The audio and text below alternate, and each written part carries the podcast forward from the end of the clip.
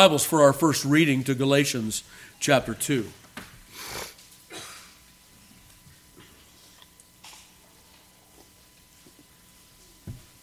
Verse 1. Hear now the inerrant, infallible, and inspired Word of God. Then, 14 years after, I went up again to Jerusalem with Barnabas, and took Titus with me also. And I went up by revelation and communicated unto them that gospel which I preach among the Gentiles, but privately to them which were of reputation, lest by any means I should run or had run in vain. But neither Titus, who was with me, being a Greek, was compelled to be circumcised. And that because of false brethren unawares brought in, who came in privily to spy out our liberty which we have in Christ Jesus, that they might bring us into bondage, to whom we gave place by subjection, no, not for an hour, that the truth of the gospel might continue with you.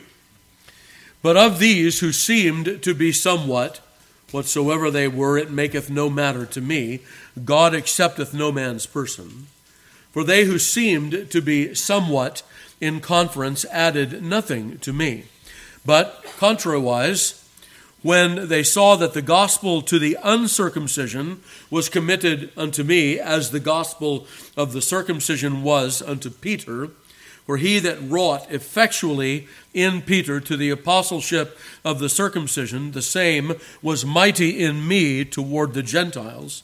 And when James, Cephas, and John, who seemed to be pillars, perceived the grace that was given unto me, they gave to me and Barnabas the right hands of fellowship, that we should go unto the heathen, and they unto the circumcision. Only they would that we should remember the poor, the same which I also was forward to do. but when Peter was come to Antioch, I withstood him to the face, because he was to be blamed. For before that certain came from James, he did eat with the Gentiles. But when they were come, he withdrew and separated himself, fearing them which were of the circumcision. And the other Jews dissembled likewise with him, insomuch that Barnabas also was carried away with their dissimulation. But when I saw that they walked not uprightly according to the truth of the gospel, I said unto Peter before them all, If thou, being a Jew, livest after the manner of Gentiles, and not as do the Jews, why compellest thou the Gentiles to live as do the Jews? We who are Jews by nature and not sinners of the Gentiles, knowing that a man is not justified by the works of the law, but by the faith of Jesus Christ, even we have believed in Jesus Christ, that we might be justified by the faith of Christ and not by the works of the law. For by the works of the law shall no flesh be justified. But if while we seek to be justified by Christ, we ourselves also are found sinners, is therefore Christ the minister of sin? God forbid. For if I build again the things which I destroyed, I make myself a transgressor. For through for I through the law am dead to the law, that I might live unto God. I am crucified with Christ. Nevertheless I live, yet not I, but Christ liveth in me. And the life which I now live in the flesh, I live by the faith of the Son of God, who loved me and gave himself for me. I do not frustrate the grace of God. For if righteousness come by the law, then Christ is dead in vain. May God add his blessing to the reading and hearing of his most holy word. so, in this chapter, Paul continues his biographical work uh, with regard to the Galatian churches, that is, those churches that were founded on his first missionary journey. And so here we have then this very interesting thing. Notice that there are details that are revealed here in Galatians 2 of the Jerusalem Council in Acts 15 that are not revealed there in Acts. You won't find uh, there the coming of Titus. So some have, have said that this was really some other time that Paul visited Jerusalem, not really known uh, to the book of Acts. Luke didn't record it, in other words. Uh, some have said that. It's not my view. My, my, understanding is that you know this this timing works very well 14 years after paul's conversion he spent three years with the lord as we learned last week now he is he's spent some time uh, uh, in and around the apostles uh, barnabas in chapter 11 of acts collects him from from his hometown, right, in Tarsus of uh, Phrygia. And so now it is time then for, for Paul to go out on, the, on that missionary journey uh, in Acts chapter 13. And then in 13 and 14, we see that. And then in the end of 14, we have this controversy which brings Paul and Barnabas back to Jerusalem. Although Titus is not mentioned there in Acts 15 or in Acts 14, I believe that we are still talking about the same circumstance here. Uh, you'll find that there are many commentators that will side with that view. But notice the interesting portion here in verse 2. Paul says, I went up by revelation. Isn't that an interesting thing? And then next he says, Having gone up by revelation, I presented myself privately first to those which are of reputation to see whether or not I had run in vain. Now let's draw some implications from that. First of all, we know what went on in the Jerusalem Council. We have we point to that as one of the major pieces of the New Testament that tell us how Presbyterianism ought to work with regard to graded courts, with regard to uh, broader courts, right? With regard to elders settling things out and not apostles acting as apostles. And so, with that, Paul says, when we went up to Jerusalem, we went up by revelation. The Lord directed us there. We might think, why is it that Paul simply just didn't say in Antioch, no, you guys are wrong? He, he will describe those men as those who came in to spy out our liberty, which we had in Christ. They wanted to circumcise the, the uh, churches of Galatia. And Paul said, Nope, not going to do that. Yes, we are. No, we're not. Yes, we are. No, we're not. And then Paul says, We went up by revelation. Instead of Paul simply ruling as an apostle, it was the revelation of Christ that they should go up to Jerusalem to decide that matter. So, this is something that is very intentional. This is, this is how the apostle presents it. Of course, that's in keeping with our thesis of the book of Acts, right? That Jesus spoke to his disciples pertaining to the things of the kingdom of God, that they would know how to order the house of God, as Paul will tell Timothy later on. so, it's a very intentional going up to Jerusalem. That council is a very intentional council. And yet, note this that Paul, recognizing himself to be but a man, would say, When I got there, I didn't walk in swarthy, um, uh, in charge, like an apostle. I walked in to be interviewed privately by the elders that were there to make sure that I had not run in vain. Isn't that interesting? He went up by revelation, but when he got there, he behaved himself humbly among his fellow brethren. Why? Because Paul, although an apostle, he is often presented as this, you know, take no prisoners kind of guy. Not at all. Not at all. Paul would present himself uh, in proper order to the Jerusalem leadership there because he's a man and he can make a mistake. He can be deluded over his apostleship potentially. Oh, there's very little, you know, if we, if, if we want to use the word chance of that, very little expectation that he would be wrong. And yet, he presents himself humbly to the Jerusalem council. And notice what he says that they did not compel Titus to be circumcised. That was a good sign, wasn't it? Okay, so then we, we come down to verses 4 and 5.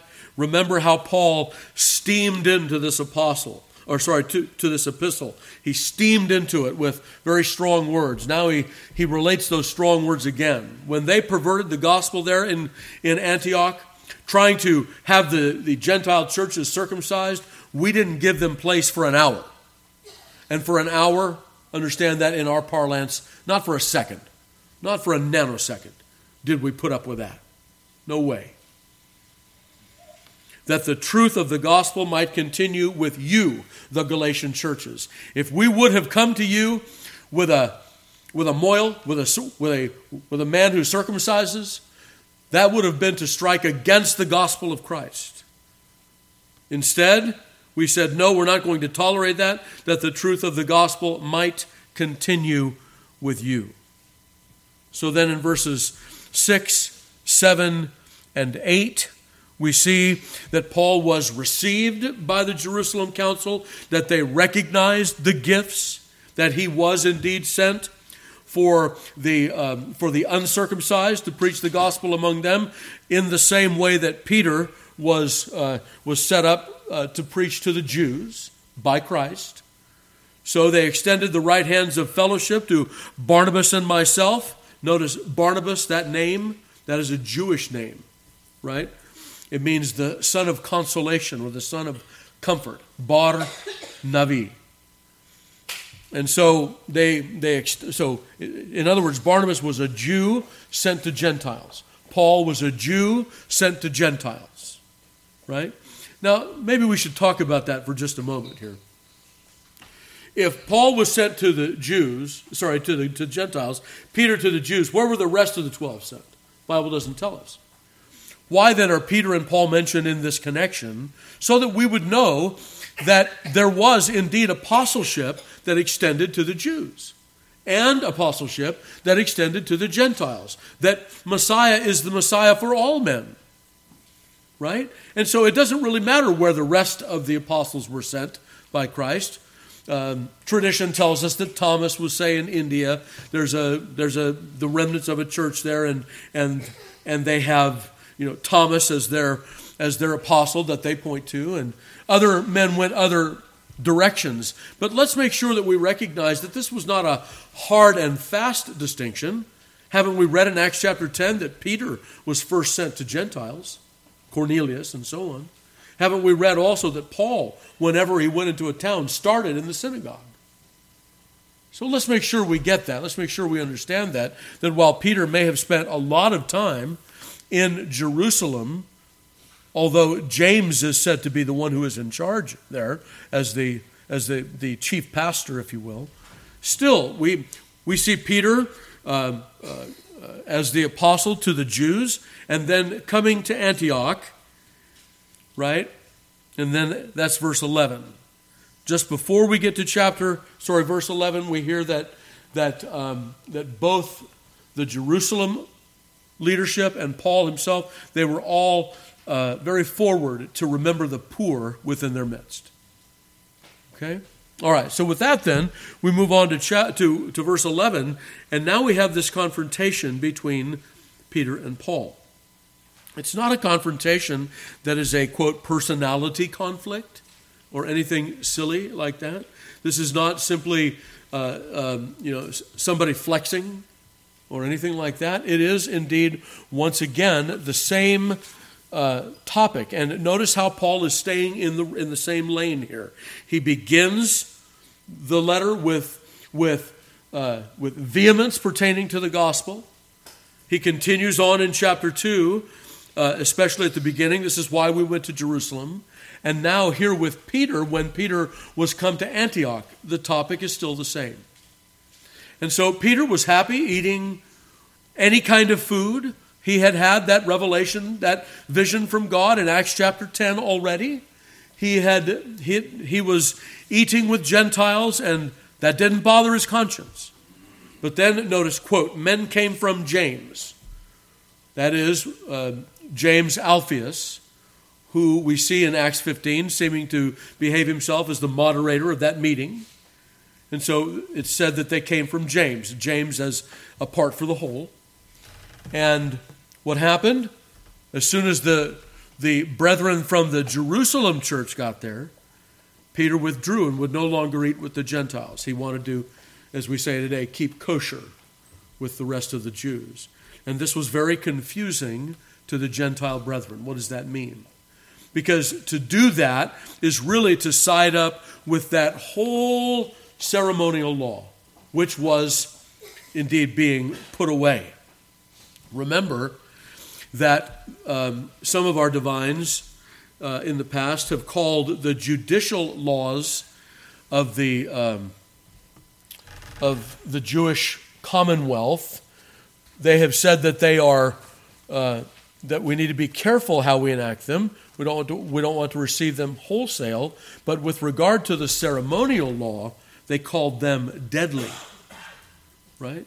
The ceremonial law is deadly, beloved. We're going to read, Lord willing, in a few moments about the Passover. And it's being set up among the Jews. Christ, our Passover, is sacrificed for us. And so we don't go back to that well. We don't continue to celebrate those ceremonies that have their fulfillment and end in Christ. Their telos.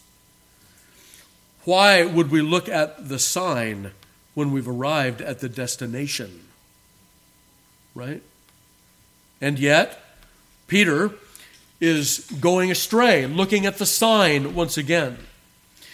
Why was this a, an, an especially egregious thing in the first century? Because let's remember, Jews and Gentiles were now put into one body, Paul will say, in Christ. And so, if we're doing those things that God has torn down, if that handwriting of ordinances has been torn down to make of the twain one new man, in the gospel of Jesus Christ, then Peter is separating that. And he's saying Jews have a way of salvation and Gentiles have a way of salvation, and they're no longer one new man in Christ. and so the sin was a public sin. In fact, so public was it that even Barnabas was carried away with that dissimulation. Dissimulation is pretense. The pretense that this is somehow right before God. And Barnabas was carried away with that. So we learn, don't we, about how important it is that any of us that are in leadership or authority or in any kind of example, that we do what is right and we set a good example before one another. You older brothers and older sisters, with regard to your younger brothers and sisters, you are indeed setting an example. Peter set an example that day that drew many aside potentially even from the truth. We want to make sure that the example that we're setting is indeed according to Christ. And so it was a public sin. Now, if it was a private sin, Paul would have taken him aside privately, but the sin was committed publicly. Publicly. Uh, some have looked at that and they've said, oh, well, Paul didn't really do Matthew 18, so we don't need to do Matthew 18 all the time, apparently. Well, let's make sure that we keep things public and private that are already in that context. And so Paul, before them all, said, You know, we are Jews by nature. What that means is by practice and habit and upbringing. We've grown up eating kosher. We've grown up going to, uh, to the uh, synagogue on, on Saturday or even Friday evening. We have grown up doing these things. We have kept ourselves separate from the Gentiles. We know how to do all of that, and yet, Peter, you'll remember, won't you, that we failed at it miserably, didn't we? So, why are we resurrecting that again? Why are we bringing that back up here? We know that a man is not justified by the works of the law, but by as it says here in your authorized version, the faith of Jesus Christ. Not the faithfulness of Jesus Christ, but faith that finds its terminus upon Christ. The faith of Jesus Christ in that way. It's what we call, for, for, for you language nerds, it's an ablative use of the genitive. Ablative. That means it's, it goes unto that person. Ab in the Latin. It's unto them. it's faith toward Christ. For by the works of the law shall no flesh be justified. And notice how Paul has already used two particular things to put the part for the whole. Circumcision. Circumcision means what? Keeping the whole law. Dietary law. That means what? That means keeping the whole law.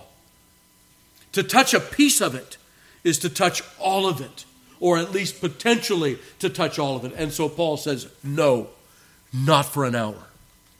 What would stir Paul up to confront Peter publicly in such a way as that? That the gospel was at stake. Right? He would not tolerate the potentiality of soul murder. Now, we're not told about the latter half of this meeting, but we have some breadcrumbs in Scripture to help us. Peter, in or toward the end of his life, will say some very complimentary things pertaining to the Apostle Paul. In 2 Peter chapter 3, he will call the writings of Paul Scripture, which the unlearned and unstable twist or wrest to their own destruction. We want to give heed to that, he will say earlier in that chapter. Right? This, is, this does not represent an estrangement between Peter and Paul. Actually, what this represents is love one toward another. There are times, beloved, when loving confrontation will be necessary. We must learn to receive such things, as no doubt Peter did here, the correction from his fellow apostle. And so, rather than Peter being, quote, the first pope, Rather, what we find in Peter is a what Peter calls himself to be that is, a fellow elder and witness of the sufferings of Christ. All right, so then we have these wonderful gospel statements that finish out chapter 2. And so strong are they that there's a point at which, in the very next chapter, again, violating that chapter break, Paul will begin chapter 3 by saying, Oh, foolish Galatians foolish Galatians.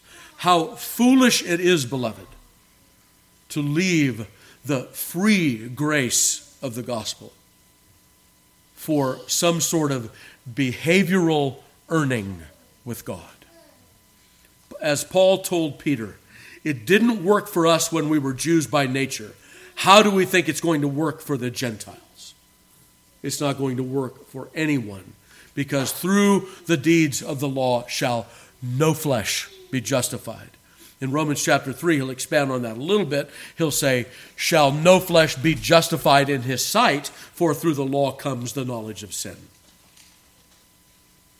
He will say that again in chapter 3. He will call the law our schoolmaster to bring us to Christ. The law is of use to the unregenerate and to the regenerate and to all men, as the larger catechism tells us especially with regard to the unregenerate, to drive us out of ourselves to Christ. Right? So, Paul will say a, a very controversial thing here. Some have completely misunderstood it. He will say, notice this is a very interesting turn of phrase through the law, I am dead to the law. I used the law in its right way. It showed me as it should show you, Peter, that even as Jews by nature, we could not keep it. Through it was the revelation of sin. And so, now we are dead to the law. How? Dead to the law as a rule of life? Dead to the law as that telos for which to, to, uh, to set our effort? The standard toward which we strive? No. Not dead in that way, but certainly dead with regard to justification. Isn't that the context Paul is speaking of here? We're not justified by the law. And so, in that sense, we're dead to the law. However, we're not dead to the law in the sense that there is no use of the law for those who are, who are indeed saved by the grace of Christ. And so it's necessary then that we understand Paul in that proper context, especially in what's going on in the confrontation with Peter. We see the effort there to set forth a merit righteousness system according to the law. And Paul will say, No, Peter, we're dead to that. We're absolutely dead to that. And if we take that up again, what are we doing? We're building up that which we have in Christ torn down. We cannot build out of those ruins and expect that superstructure that will be those golds, that those pieces of gold, silver, and precious stones. Rather, that will be wood and hay and stubble. Or worse, it will be the destruction. It will be our destruction altogether. So that's how chapter 2 ends. I do not frustrate the grace of God. For if righteousness is come by the law, then Christ is dead in vain. And of course, the other side of that argument is Christ is not dead in vain. Righteousness does not come by the law. Let's stand and call upon the Lord in prayer.